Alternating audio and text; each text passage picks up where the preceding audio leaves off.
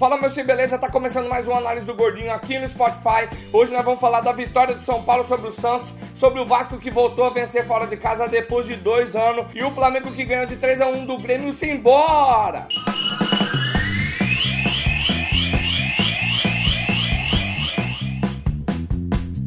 Rapaz do céu, São Paulo meteu 3 a 2 no Santos, estava perdendo de 1 a 0 virou e eu confesso para você que eu tô um pouco empolgado, amigo. Tô um pouco empolgado que veio o reforço de peso. Essa já é a terceira vitória seguida, então já tô um pouco iludido. O Pato desencantou, então tá difícil de conter a ilusão. Mas o São Paulo ganhou, tá com 24 pontos, um jogo a menos. Mas o Santos continua em primeiro com 3 pontos de vantagem, porque o Palmeiras empatou com o Bahia, amigos. Lá no Maracanã, o Flamengo dominou o jogo inteiro. A Rasca tava em mais uma partida inspirada, fez gol, deu passe pra gol e o Flamengo ganhou de 3 3 a 1 do Grêmio. Esse golzinho do Grêmio foi feito por Rafael Galhardo numa decisão de pênalti decidida pelo VAR.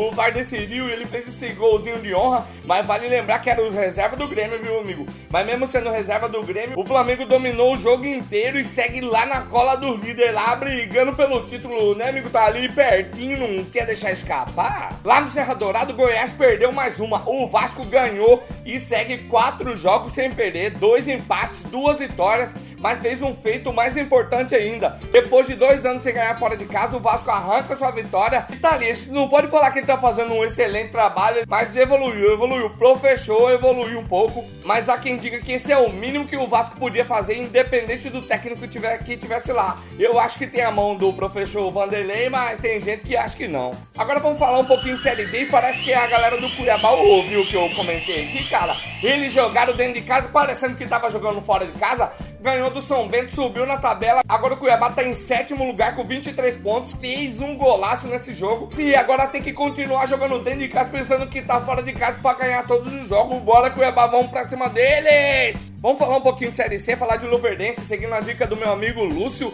O Luverdense perdeu mais uma e tá praticamente rebaixado pra Série D do Campeonato Brasileiro, cara. Perdeu de 1 a 0 pro Ipiranga lá em Lucas do Rio Verde. Não tá fácil não a vida do Luverdense, né, amiguinhos? E agora vamos pro resultado da rodada, amigo. Ceará 4, Chapecoense 1, São Paulo 3, Santos 2, Flamengo 3, Grêmio 1, Atlético Mineiro 2, Fluminense 1, Internacional 0, Corinthians 0, Palmeiras 2, Bahia 2, Botafogo 2, Atlético Paranaense 1, Havaí 2, Cruzeiro 2, Goiás 0, Vasco 1, CSA e Fortaleza ainda jogam. E depois desse resultado, o G6 ficou assim: Santos, Palmeiras, Flamengo, Atlético Mineiro, São Paulo e Corinthians. E lá no Z4, lá na degola tá Cruzeiro, Chape, CSA e Havaí. Cruzeiro que anunciou Rogério Ceni como novo técnico, cara. Será que ele vai dar jeito no Cruzeiro? E agora falando de Cartola, cara, nessa rodada, mesmo sem o William, um atacante que eu coloquei do Palmeiras, sem ele pontuar, eu fiz 117 pontos, ponto 4, 117.4. Fiquei em segundo lugar na Liga de Quinta por 12, décimo, 12 ou 14 ou alguns décimo poucos, décimo amigo. Tô pegando o jeito desse jogo, eu acho, ou foi sorte, sequência de sorte, sequência de sorte, né?